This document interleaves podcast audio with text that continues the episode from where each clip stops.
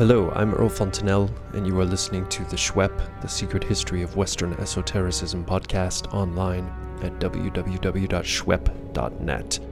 Episode 15, For the Love of Wisdom, the Birth of Philosophy.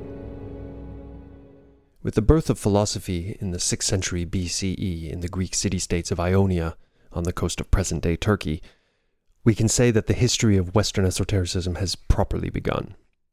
Perhaps Thales of Miletus, the thinker usually accorded the official title of first Western philosopher, is not a thinker with strong esoteric credentials himself, but the movement of which he was a part changed everything in the Western world, and we're still living out the effects of that change. In this episode, we're going to address a number of developments in early philosophy with long-lasting implications for our story of Western esotericism. And let's not forget, the story of Western esotericism is basically a story of philosophy, just not the kind of philosophy taught nowadays in philosophy departments at universities.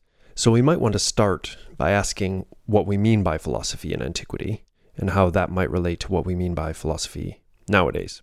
First off, the Greek term philosophia, love of wisdom, does not occur in the earliest writers we know as philosophers, who, like Thales, were writing in the 6th century BCE. There's a strong tradition in antiquity attributing the term's invention to Pythagoras, about whom more very soon, but if we look at the evidence which remains, the terms philosophos, a lover of wisdom, and philosophia, the activity associated with the philosophos, both first appear in Plato and his contemporaries like Isocrates and Xenophon, writing in the 5th and 4th centuries BCE. So this terminology may well have existed before Plato's time, but if it did, we don't have records of it. Thus, philosophy so-called gets invented after about 150 or so years of what we call philosophy. For once, I don't want to quibble too much about our using the term in an anachronistic way to describe earlier thinkers. These people were doing philosophy of some sort, if what we mean by philosophy is investigating and theorizing the nature of the world and of mankind's place in it. But wait a minute. Surely the philosophers were not the first people ever to do this. We only have to look at the Homeric poems or at Hesiod's work, or just think about what human beings are like, to see exactly that. People theorizing about the nature of reality and mankind. You're right, gentle listener. So we're going to need a more restricted and useful definition of philosophy if it's going to tell us anything special about this genre. If we turn to Peter Adamson's inestimable podcast on the history of philosophy, episode 1, we can shamelessly steal his idea that the key feature which distinguishes philosophy from earlier forms of knowledge about why the world is the way it is the emphasis on argument. In Hesiod's Theogony, we get a story which tells us how the world came to be, but the poet doesn't argue for his position. He simply tells us what the primordial gods and goddesses got up to, who begat whom, and leaves it there. Great stuff, but not philosophy. The same goes for the Homeric poems. But with the birth of philosophy, we seem to have a new approach in that the philosophers will attempt to argue for their conclusions, to refute one another, and to criticize earlier sources of authority, like the two great poets, Homer and Hesiod. So the essence of philosophy is not mere rationality, which humans have always exercised, but the focused application of rationality to a given style of knowledge through argumentation for and against. Now, one could argue against this definition of philosophy, but let's just say that this is what this podcast will mean by philosophy when we use the term in a general way. Obviously, early modern natural philosophers like Robert Fludd or Isaac Newton were doing something very different from much earlier philosophers like the ancient Pythagoreans, and will be very attentive to the differences in the self-definition of some groups as we discuss them in their context. In other words, philosophy can be used as a second-order term, this is the usage we've just defined, as the act of giving an account of the universe and of man's place in it using the specific methodology of argumentation, or it can be a first-order term in which many different people throughout history will describe themselves as types of philosophers, and we have to be very attentive in that case to exactly what they mean. But our general definition, our second-order definition of philosophy will be a useful term of art, an ad hoc definition for our purposes throughout the podcast. So, according to this definition, we're right to say that there were philosophers before people started calling them philosophers. What else can we say about them? Frustratingly little.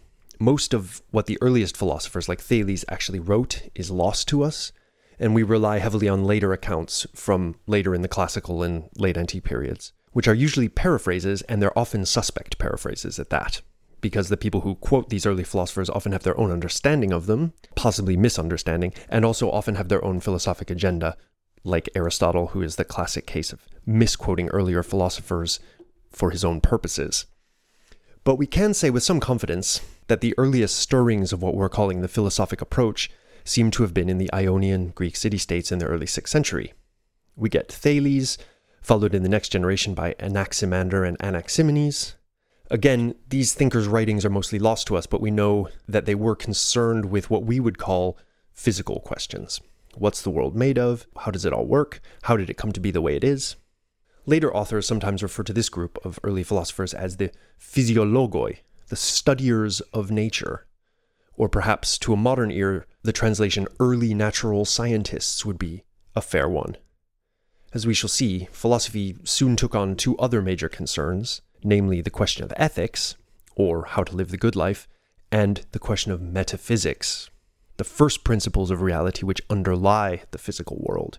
And so these earlier thinkers, the physiologoi, were sometimes not seen as fully rounded philosophers in later times. This brings us to another bit of terminology, pre-Socratic philosophy, which is the subject of this particular episode.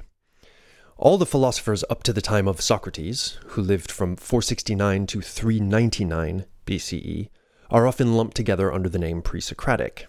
Again, there's no need to quibble here, but we shall see in a moment that in among the so-called pre-Socratic philosophers, there were several identifiable strains of philosophic activity, and they are utterly different. So we mustn't think of pre-Socratic philosophy as a single movement.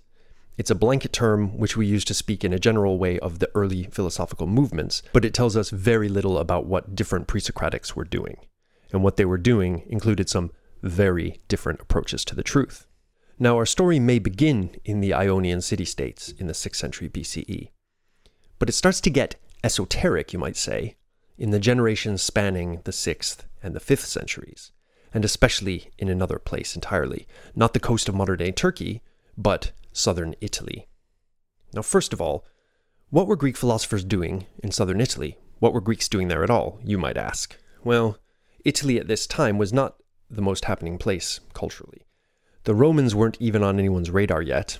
In the 6th century BCE, Rome was a minor regional power among many minor Italian regional powers, with the Etruscans to the north, and to the south, an important series of Greek colonies, which had been growing there since around the 8th century BCE. So the Romans were just about literate at this period. And I mean just about. But the Greeks in the 6th century were not only literate, they were cosmopolitan with cultural links to the Eastern Mediterranean, where the action was culturally. Later on, when the Romans had become highly literate, in part due to the influence of their southern neighbors, the Greeks, they would come to call this region of Italy Magna Graecia, Great Greece, or the Big Greek Territory, something like that. Culturally, southern Italy is Greek in our period. Now, in southern Italy, something happened philosophically, which was of central importance to the story of Western esotericism. A number of philosophers flourished here, each of which left an indelible mark on the history of Western esotericism, although each in a very different way. So we can actually say without too much hyperbole or oversimplification that the story of Western esotericism really begins in an identifiable way with Plato, but that Plato's story really begins in important ways in southern Italy in the 100 years or so before his birth. So what was going on in southern Italy which was so important, and how does it relate to Western esotericism? Firstly, of course, we must mention the great Pythagoras. In a lifetime spanning the 6th and 5th centuries, Pythagoras did some amazing stuff. The problem is we can't tell exactly what he did. Pythagoras was probably from the island of Samos, but came to Croton in southern Italy sometime around 530 BC, probably, and southern Italy and the world would never be the same again. We're going to devote 2 episodes to Pythagoras and the Pythagoreans following this one, but we should whet your appetite here with a few juicy facts that emerge from the enormous amount of mythology surrounding this great founder of esoteric philosophy. Firstly, the Pythagoreans of Croton in southern Italy are our first example in antiquity of a kind of philosophic brotherhood, and perhaps sisterhood, with their own way of life setting them apart from mainstream society. Lovers of esotericism will immediately see the significance of this. We might be looking here at a secret society in antiquity, a distant origin to the kinds of movements so important in modern esotericism, from Freemasonry to occultist groups of the 19th and 20th centuries. We shall discuss the historical truth of this idea next week, but we can say that this is how many later thinkers read the ancient Pythagoreans. They were the original secret initiatory philosophical movement. Now, ancient Greek society already had a kind of initiatory movement, and we've discussed it in previous episodes, the mystery cults.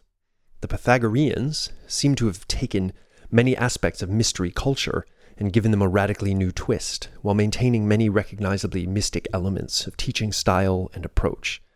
So the Pythagoreans, as a movement, the original generation of Pythagoreans, about whom we know frustratingly little, and about whom the vast reams and reams of information we do have are almost certainly legend, are significant for us in that they take the mystic theme or act of initiation and transpose it to a new philosophical context. With the Pythagorean movement, we have something which you might rightly call philosophic initiation. They also take on the mystic theme of silence. As we shall see, Pythagorean silence was proverbial already in Plato's time, and by the time of Iamblichus, and possibly much earlier, the Pythagoreans are thought of in a way which we might recognize as pretty much having all the key elements of later secret initiatory societies. They have secret doctrines hidden within riddling myths and teachings. They practice a strict code of silence about their teachings, which are protected by passwords by which initiates can recognize each other. They're divided into inner and outer grades of students. They claim access to divine wisdom. When the Hermetic Order of the Golden Dawn was constructed in the 19th century, the ultimate root of their style of organization goes back to the ancient ideas about the Pythagoreans. Not necessarily to the historical reality of Pythagoreanism, I should emphasize again, but definitely to later classical period ideas about this historical reality, to what we might call the mnemo-history of Pythagoreanism. We also have the troubling and complicated evidence about Pythagoras' teachings. What was the secret wisdom? It seems to have had something to do with mathematics, and perhaps with some kind of esoteric number theory, which is, of course, another idea with a crucial importance and a very long afterlife for many later esoteric movements. It seems to have had something to do with cosmology, and with ideas about reincarnation, and perhaps an immortal soul, and also with ritual practices, and perhaps the kind of activity which used to be described as Greek shamanism.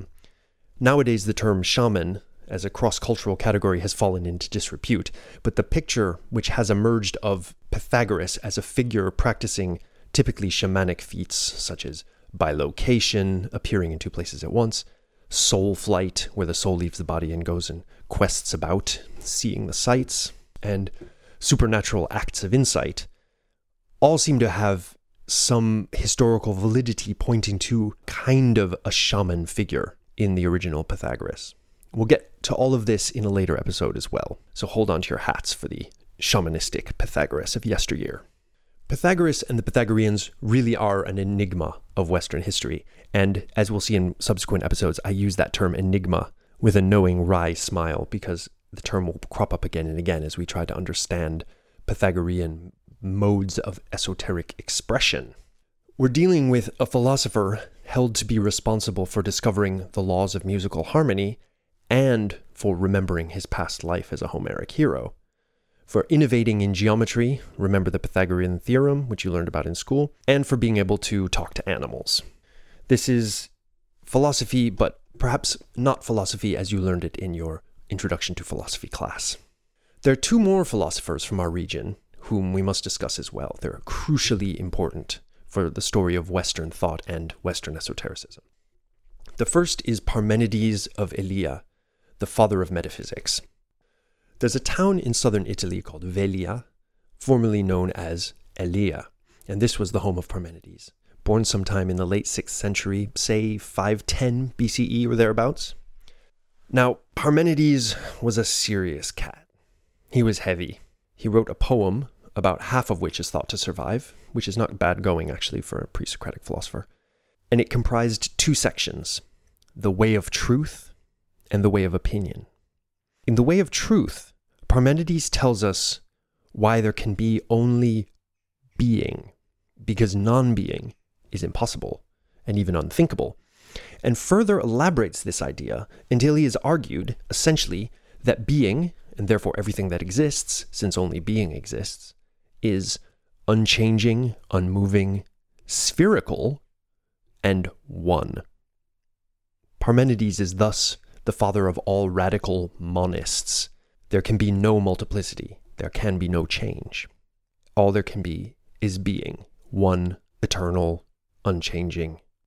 Aristotle said that Parmenides uses rational arguments, which are in themselves sound, but arrives at conclusions which are insane. We shall look in more detail at this in a later episode. Whether the way of truth is insane or not, it will seriously mess with your head. And for me, that's enough reason to include it in our podcast. But there are other reasons too. For one thing, Parmenides is not simply using logic, or not using logic in a way that modern university philosophers would recognize as simply using logic. His poem is in hexameter verse, like the Homeric epics, and indeed most of his vocabulary is the ancient epic lexicon of Homer, repurposed in an unprecedented way for some hardcore metaphysical speculation. He's taking us on a narrative journey. He's not just getting all abstract. He's taking us on a journey, and in fact, Parmenides' poem relates the story of his journey in a divine chariot into an other world, which many scholars want to say is the underworld, where he is shown the sights by a goddess.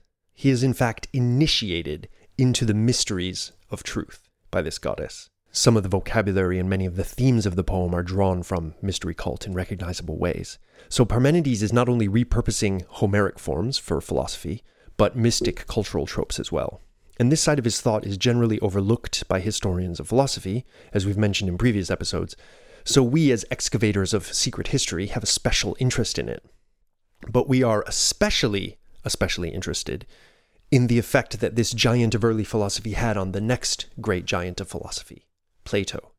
Plato's thought owes a huge debt to Parmenides, not least in the fact that he too will adopt aspects of the mysteries and transform them for his own philosophical purposes. But more essentially, Plato, like Parmenides, is obsessed with the idea of being, of that which truly is.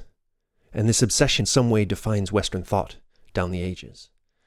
Parmenides is the first author we know of who really rejects the evidence of the senses in a wholesale way. He rejects the everyday world of matter and bodies and stuff, because it's all changing and untrustworthy.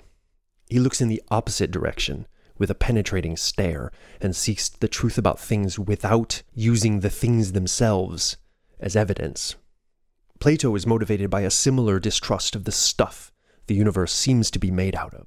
So individual bodies, individual phenomena, stuff that goes on in the everyday world, none of it is permanent, and so none of it can be the truest exemplar of being. When Newton in the 17th century complains about substance thinking, that is, the fact that pretty much everyone, or at least pretty much every philosopher in his day, thought that there must be eternal substances which possess an essence and have being and other philosophically accessible properties, Newton quite sensibly asks the question, why must we assume that there are such substances? He is struggling with the legacy of early Greek philosophy and with the ghost, at least, of Parmenides. The modern philosopher Martin Heidegger sometimes reads like an esoteric devotee of Parmenides. Other monist schools, notably Advaita Vedanta, but certain Western thinkers too, have uncanny parallels with Parmenides. We shall return to this thinker in a few weeks' time and see if we can't come to grips with the hidden specter haunting Western thought, the specter of isness, the specter of being in itself. There's one final thinker of the Italian lineage which we must consider, and this is Empedocles, who lived in the 5th century in the Sicilian colony of Acragas. We'll have much to say about this gentleman in due course as well, but let's have a quick preview here. Empedocles is old school, like Parmenides, in that he wrote poetry, and we're lucky to have a few fairly decent amounts of his work surviving. In fact, some of it has recently been discovered in papyrus fragments. Most scholars divide his work into two poems entitled On Nature and Purifications. But there are scholars who think that these were separate parts of the same long poem, a bit like The Way of Truth and The Way of Opinion in Parmenides' poem, two sections. Now, purification is a theme familiar from the mysteries, and Empedocles was definitely part of a tradition which can loosely be called Pythagorean, drawing on mystic materials for philosophic or proto-philosophic purposes. He was living in Sicily at a time which we might call, in terms of the history of philosophy, the Pythagorean diaspora. As we shall see, after the collapse of the Pythagorean government in southern Italy... Wait a minute, did you just say Pythagorean government? You mean these mystical, mathematical, reincarnationist, vegetarian esotericists were in charge politically in southern Italy? Yes, gentle listener, that is what I'm saying, but you'll have to tune in next week to get the whole story.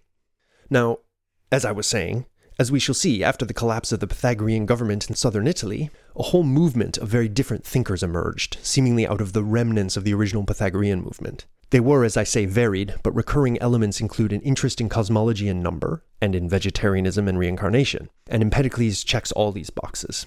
He tells us not only that his soul was the product of a particularly interesting sequence of incarnations, but that he is in fact a god in human form. So that's all really cool, and we get loads of interesting legendary materials relating to Empedocles, his life, his death, and so on. He did lots of magical stuff during his life. But Empedocles is also the first known reference to the theory of the four classical elements: fire, air, earth, and water. We should pay strict attention here when we explore this thinker, as his elemental theory had an absolutely seminal influence not only on esotericism, and of course on alchemy in particular, but on Western esoteric thought in general and Western thought more generally. There's much more that can be said about Empedocles, but we'll leave it there for now. A little recap here might be useful, especially for those who aren't specialists in pre-Socratic philosophy. So here are the three overarching points I hope I've made in the course of this podcast. I'll just emphasize them again because they are themes that will be following us through subsequent episodes. 1.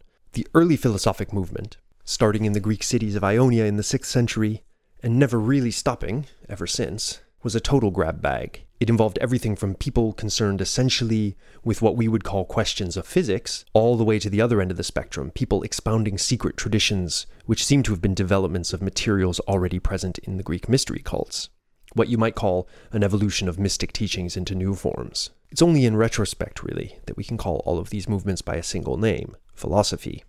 We have no reason to think that an Empedocles saw himself as doing the same sort of thing as a Thales or an Anaxagoras, although he may have done so. Certainly by the time of Plato, this whole range of authors will be surveyed by one and the same author, Plato, and later by Aristotle, as a kind of movement which they call philosophy.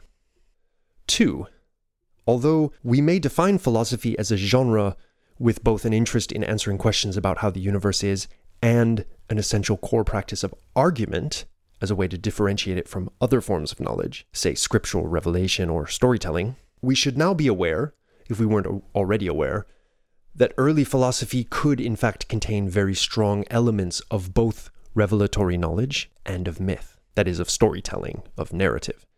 And of course, the early philosophers might choose traditional forms of expression, like the epic hexameter poem or the mystic saying, as vehicles for their teaching. And please don't think that this tendency stops once we come to Socrates.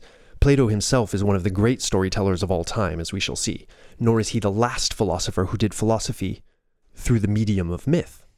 3.